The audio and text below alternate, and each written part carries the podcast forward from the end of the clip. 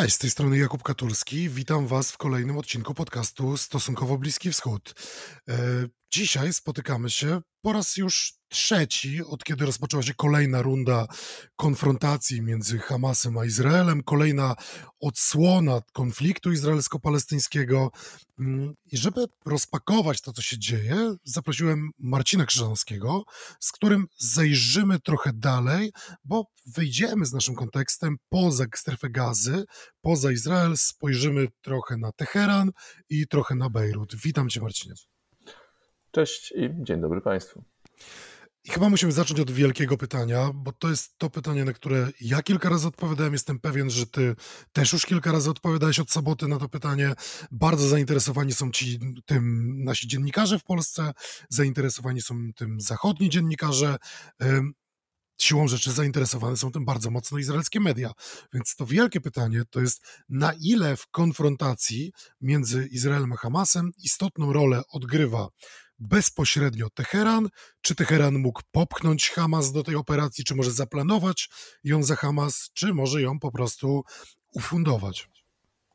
E, Iran odgrywa e, bardzo istotną rolę nie tylko w, e, nie tylko w, przypadku Hamasu, ale generalnie w całej polityce bliskowschodniej. I, I jako taki jest zaangażowany w konflikt bliskowschodni, w wojnę palestyńsko-izraelską, aczkolwiek bezpośrednio w e, tym zamachu palców nie maczył. Nie był ani jego, e, według ponad wszelką wątpliwość, nie był jego inicjatorem, e, ani rozkazodawcą. Z dwóch prostych przyczyn. Pierwsza, najważniejsza przyczyna to taka, że Teheran, jakkolwiek jest patronem dla rozmaitych organizacji terrorystycznych i politycznych na Bliskim Wschodzie, nie jest ich, nie jest ich zwierzchnikiem. Każda z tych organizacji ma swoją autonomię, ma swoją samodzielność decyzyjną, ma swoją siłę sprawczą e, i swoje cele. No a że od wielu lat te cele są zbieżne z celami długofalowymi e, Iranu, więc Iran e, korzysta z okazji i wspiera je po to, żeby móc łatwiej realizować swoje założenia polityczne. A jednym z nich jest uczynienie życia Izraela i w Izraelu jak najtrudniejszym, nieznośnym. Jednym z, celem, e, jednym z celów Iranu jest otoczenie Izraela takim pierścieniem ognia, metaforycznie rzecz ujmując, e, który będzie e, no, uniemożliwiał Izraelczykom normalne życie, uniemożliwiał państwu normalne funkcjonowanie i który będzie podkopywał zarówno morale społeczeństwa, jak i co równie istotne, gospodarkę, e, gospodarkę Iranu, e, gospodarkę Izraela, przepraszam. E, kolejna rzecz to samodzielność Hamasu. Hamas nie jest tylko nie jest marionet, nie można sprowadzić Hamasu do roli irańskiej marionetki. Zresztą w toku tego sojuszu z Iranem bardzo często Hamas wykazywał daleko idącą niezależność, a czasem nawet wchodził na kurs kolizyjny z Iranem. Współpraca między Iranem a Hamasem została praktycznie zerwana w e, drugiej dekadzie naszego stulecia podczas wojny domowej w Syrii, kiedy to Iran stanął jednoznacznie po stronie alewickiego prezydenta Bashara e, al-Assada, natomiast Hamas zaangażował się w wspieranie sunnickiej, sunnickiej opozycji. Po, nazwijmy to umownie, zakończeniu wojny domowej w Syrii, ten e, punkt zapalny zniknął, w związku z czym e, mogło znowu dojść do współpracy, zwłaszcza, że na fali, na fali normalizacji stosunków e, Izraela z poszczególnymi krajami arabskimi, finansowanie dla Hezbollahu spoza Iranu zmniejszyło się, chociaż Iran nie jest, nie jest jedynym sponsorem, sponsorem Hamasu. Trzeba pamiętać, że jego przywódca mieszka nie w Teheranie, a w, w Katarze, w, w, który jest uznawany za e, tak naprawdę głównego, e, głównego sponsora jeszcze do niedawna Hamasu. No właśnie, głównego sponsora jeszcze do niedawna, ale dzisiaj częściej widzę informację, że głównym sponsorem jednak ma być Iran. I teraz, o ile zdaję sobie sprawę z tego, że no przecież finanse Hamasu są kompletnie nietransparentne. Kompletnie nie mamy wglądu w to, skąd rzeczywiście płyną te pieniądze, czy one płyną od prywatnych darczyńców, czy one płyną od międzynarodowych organizacji, no ale wydaje się, że najczęściej pojawia się taki trójkąt wśród tych sponsorów. Wymieniony jest Katar, wymieniona jest Turcja, no i najczęściej pada taka liczba, że 70%, nawet do 70% budżetu Hamasu, czy finansowania Hamasa rocznie, Hamasu rocznie płynie z Teheranu. I czy wydaje ci się to rzeczywiście prawdopodobne, że Teheran może aż tyle własnych funduszy asygnować do finansowania? No było, nie było sunnickiej organizacji, która nie uchodzi też jakoś mocno za, za irańskie proxy, jest y, raczej niezależna od Teheranu, a co więcej, wcale cele Hamasu, poza uprzykrzaniem życia Izraelowi, izraelskiemu, izraelskiemu wojsku, izraelskiemu wywiadowi, no nie wydaje się, że te cele Hamasu są aż tak zbieżne z Teheranem, że warte byłoby to inwestowania tak wielkich kwot pieniędzy. E, te cele faktycznie nie są zbieżne. Właściwie wyjąwszy samo pokonanie e, Izraela jako takiego, e, to więc to, to, to, to właściwie jedyny, jedyny taki wspólny, główny, główny cel. Natomiast sam Hamas jest, jest zarówno na mapie organizacji bliskowschodnich, jak i na mapie wpływów Iranu raczej, raczej jednostką drugorzędną. E, owszem, Teheran jest głównym sponsorem Hamasu. E, e, jak widać, opłaca mu się to, gdyż Hamas znakomicie zasiał, zasiał zamęt w Izraelu. Natomiast same, same kwoty, jakkolwiek oczywiście nie mamy pełnego wglądu do nich, bo finanse nie są transparentne, nie są oszałamiające. Departament Stanu szacuje, że w latach 2021-2022 E, Iran przekazywał e, Hamasowi e, sprzęt i gotówkę o wartości około 100 milionów dolarów. 100 milionów dolarów w ciągu roku no, jest to spora kwota, natomiast dla państwa z takiego jak Iran no, nie jest to jakiś, jakiś ogromny wydatek, nie jest to jakaś ogromna E, pozycja w budżecie, więc Iran pomimo kryzysu ekonomicznego stać na to, żeby przekazać e, żeby przekazać te e, około niecałe nawet 10 milionów dolarów miesięcznie na rzecz organizacji, która niejednokrotnie udowodniła, że potrafi napsuć Izraelowi na tyle krwi, że jest to inwestycja jak, jak najbardziej opłacalna. Ale też się nie oszukujmy, 100 milionów to nie jest jakieś to nie jest oszałamiająca kwota, zwłaszcza, że mówimy o Hamasie, czyli o organizacji, która poza tym, że prowadzi walkę zbrojną z Izraelem, no jednak zarządza też dwumilionowym miastem i musi w tym mieście też spiąć pewne usługi publiczne, bo o tym się często zapomina w rozmowie o, Hamase, o Hamasie, że Hamas no, świadczy pewne usługi publiczne na rzecz mieszkańców Gazy. Mm, owszem, dostaje Gaza także sporą pomoc humanitarną. Mamy organizacje ONZ-u, organizacje humanitarne z całego świata, które prowadzą pewne, mm, pewne y, operacje w gazie.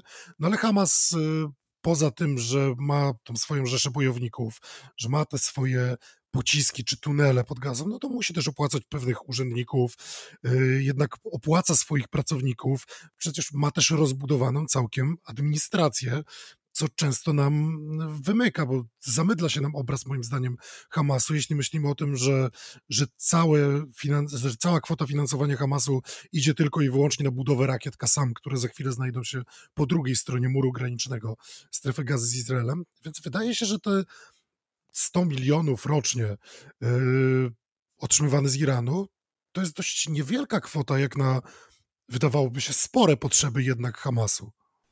E, zgadza się z tym, że e, oprócz tych 100 e, milionów mamy jeszcze, mamy jeszcze co najmniej połowę tyle w postaci, w postaci dotacji z Turcji i Kataru. Do tego dochodzą podatki zbierane w gazie, do tego dochodzi zakat, z którego, którego część, część jest przekazywana na potrzeby na potrzeby Hamasu. Więc mamy tu do czynienia z bardzo skomplikowaną maszyną biurokratyczno-finansową. Mamy do czynienia z organizacją, mamy do czynienia z instytucją, a nie tylko, nie tylko bojówką. Skrzydło wojskowe, wiadomo, jest tutaj najbardziej widoczne ale nie jest jedyne, ani wbrew pozorom nawet nie, nawet nie najważniejsze. To właśnie to zarządzanie, e, nawet rudymentarne, nawet na kiepskim poziomie, miastem jest, jest e, głównym wyzwaniem, przynajmniej było do piątku, e, głównym wyzwaniem organizacji, które, tak jak wspomniałem, było finansowane nie tylko nie tylko z z Iranu, e, ale również z Kataru, Turcji i dochodów własnych, które są e, niemożliwe do określenia, ale które ostrożnie szacuje na e, co najmniej drugie tyle, czyli kolejne, kolejne 100 milionów dolarów rocznie. Teraz jeszcze kluczowe pytanie, żeby zrozumieć, na ile Iran i, Hez- i Hamas, Hamas, o Hezbollahu jeszcze porozmawiamy, ale Iran i Hamas są sprzężone ze sobą w tym konflikcie. Czy jest możliwe, że w gazie jednak przebywają przynajmniej w jakiejś istotnej liczbie być może członkowie e, Gwardii Rewolucyjnej bądź e, innych gałęzi irańskich sił zbrojnych, czy to w ramach misji łącznikowych, czy to w ramach misji szkoleniowych dla bojowników Hamasu lub dla palestyńskiego islamskiego dżihadu. Jest to jak najbardziej e, możliwe, natomiast e, uważam to za bardzo mało prawdopodobne. E, ryzyko schwytania takiego doradcy, takiego trenera, obserwatora byłoby zbyt duże i postawiłoby Iran w bardzo, no, delikatnie mówiąc, niezręcznej sytuacji. Więc mając, mając swoje zaplecze i swoje bazy treningowe, bazy szkoleniowe w Iranie i w Syrii, E, ryzykowanie, ryzykowanie e, obecności e, członków Korpusu Rewolucji czy innych sił irańskich byłoby, jest po prostu zbędne. Mhm.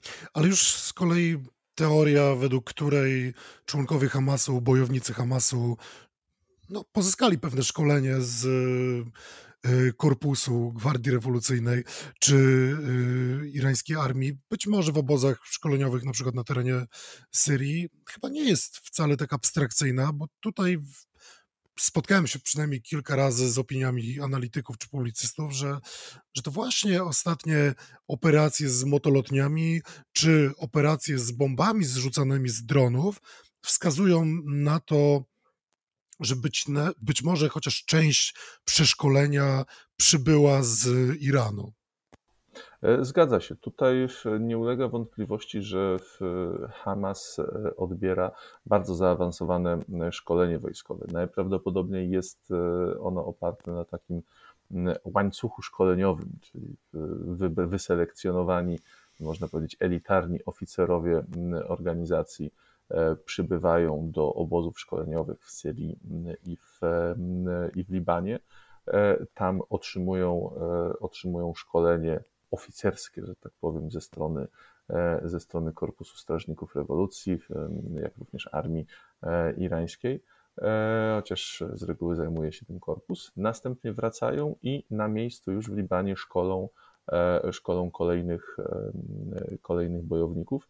E, według instrukcji irańskiej. Trzeba pamiętać, że oprócz, e, oprócz szkolenia jako takiego e, przekazywana jest wiedza, przekazywane jest know-how, przekazywana jest technologia dotycząca nie tylko budowy rakiet czy dronów, ale również taktyki ich używania. No tutaj Hamas udowodnił, że jest bardzo pojętnym uczniem i że jest w stanie twórczo rozwinąć, e, twórczo rozwinąć proponowane rozwiązania. Bo warto wspomnieć o tym, że e, atak na paralotniach, chociaż w tej skali owszem, to sam w sobie nie jest niczym nowym, bo już w, w, ubiegłym, w ubiegłym wieku właściwie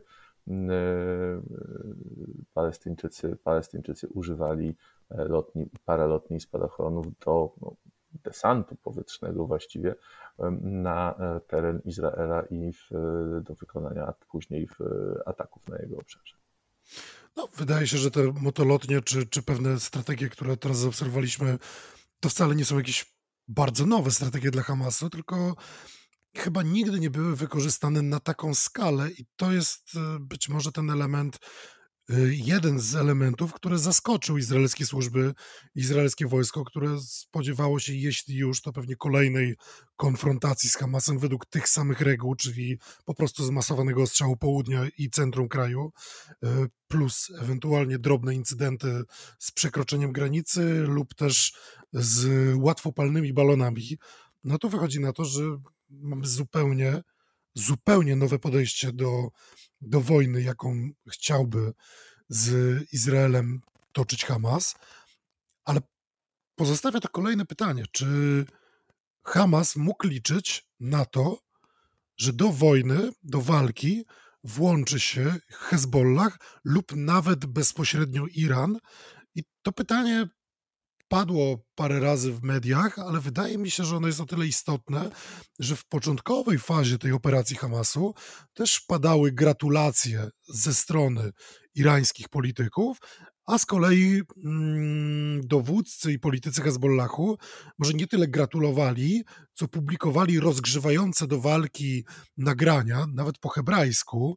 I spodobało mi się w jednym z nagrań opublikowanych przez Hezbollah takie sformułowanie, które brzmi dość poetycko, że wasza istota doczesna słabsza jest niż pająk, co domyślam się miało znaczyć, że rozgnieciemy was jak pająka i idziemy po was. Więc pytanie, czy Hamas mógł liczyć na to, że Hezbollah i Iran się włączą do walki? Jeśli tak, to dlaczego te siły się nie przyłączyły?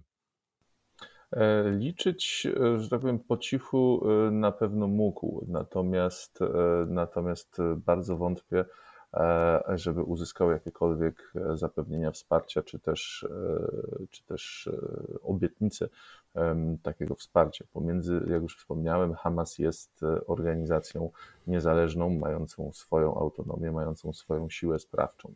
I pomimo tego, że pomiędzy Hamasem, Iranem i Hezbollahem oraz palestyńskim dżihadem, o nim też warto pamiętać, jest, e, jest platforma komunikacyjna zapewniona przez, przez Hezbollah, tak naprawdę Liban jest głównym, główną areną e, spotkań.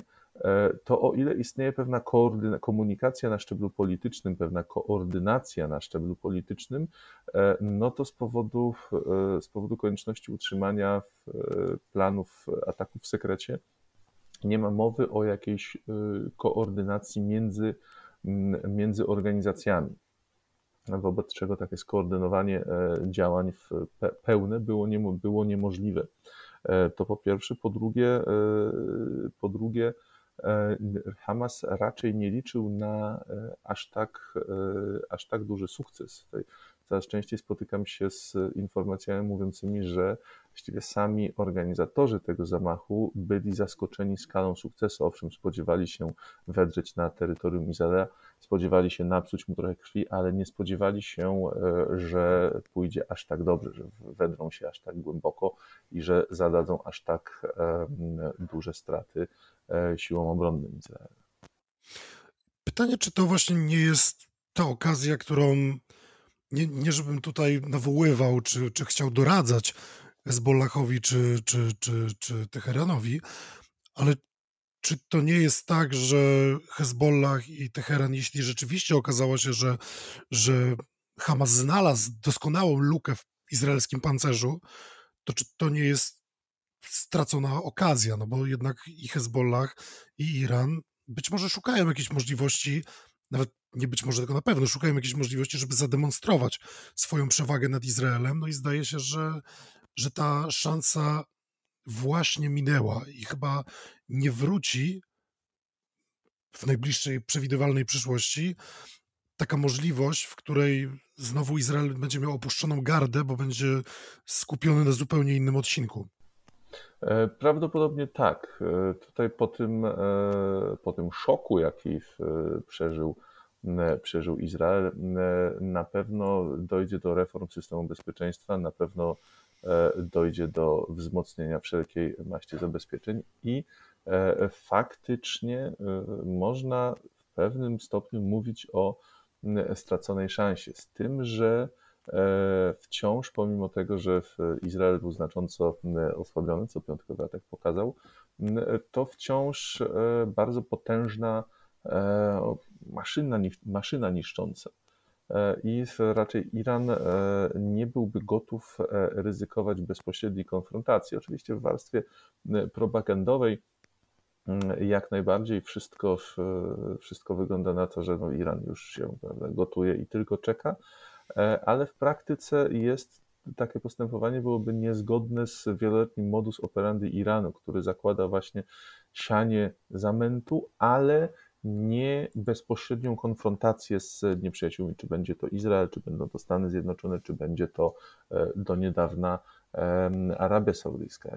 Iran zdaje sobie sprawę z potęgi izraelskiego lotnictwa E, I zdaję sobie też sprawę, że e, taki konflikt w obecnej sytuacji nie jest mu na rękę. Dużo bardziej opłaca się Iranowi stać z boku, podawać kroplówkę ze sprzętem i pieniędzmi organizacjom, organizacjom paramilitarnym i po prostu czekać na rozwój sytuacji, w międzyczasie budując coraz silniejsze wpływy w regionie.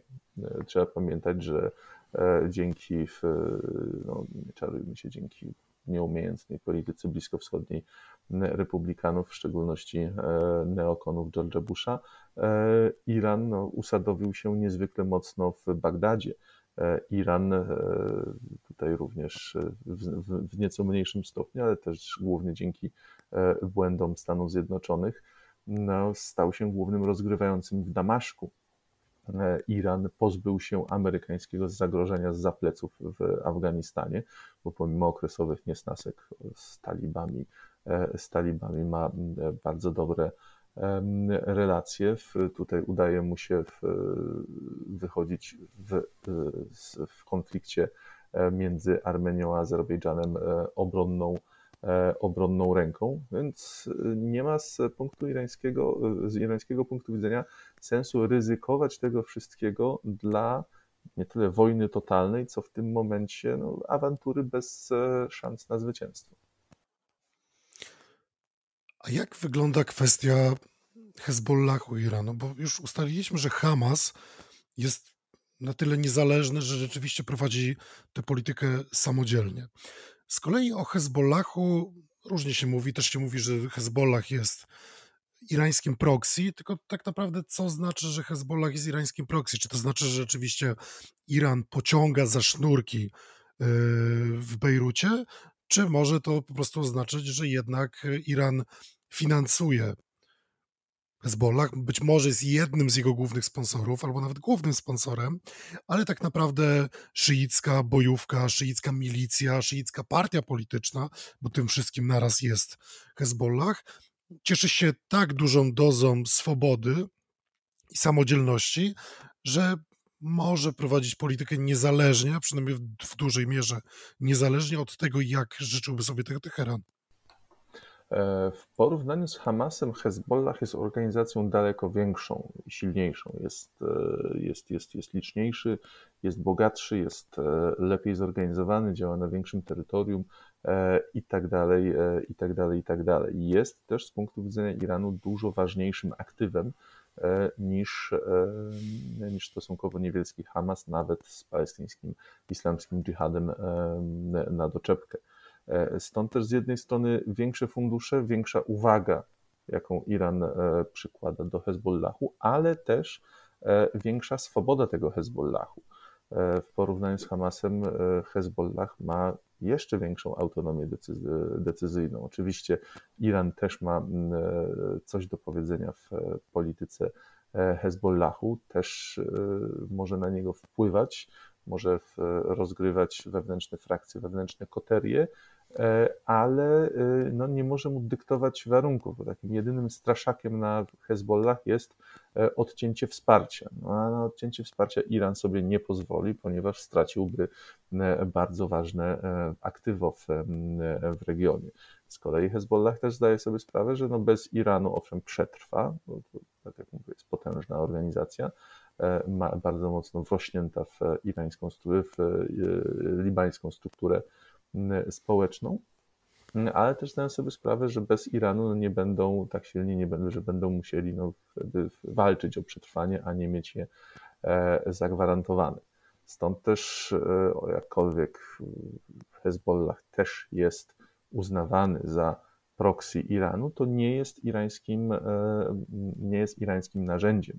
Teheran e, nie dyktuje mu, co ma robić. Teheran, owszem, może sugerować, może radzić, może sugerować, że jeśli działania będą podejmowane w tym kształcie i kierunku, to pomoc się zwiększy.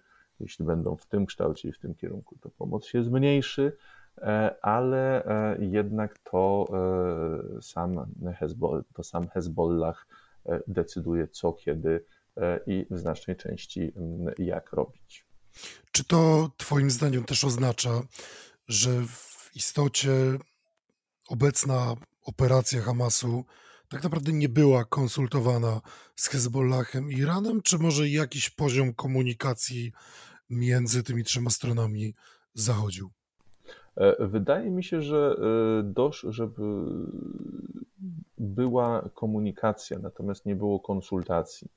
E, biorąc pod uwagę zaskoczenie, z jakim spotkał się atak, e, no, można założyć, że był on trzymany w tak ścisłej tajemnicy, że e, żadne jakieś bardziej czytelne sygnały o nim nie dotarły do, do strony izraelskiej. Gdyby się zbyt dużo konsultowano, czy to z Hezbollahem, czy Iranem, ryzyko przecieku E, byłoby, e, byłoby zbyt duże. Więc wydaje mi się, że na tym poziomie politycznym e, z Hezbollah i Teheran zostali poinformowani, że coś dużego w najbliższym czasie będzie się działo, natomiast bez, bez podania szczegółów.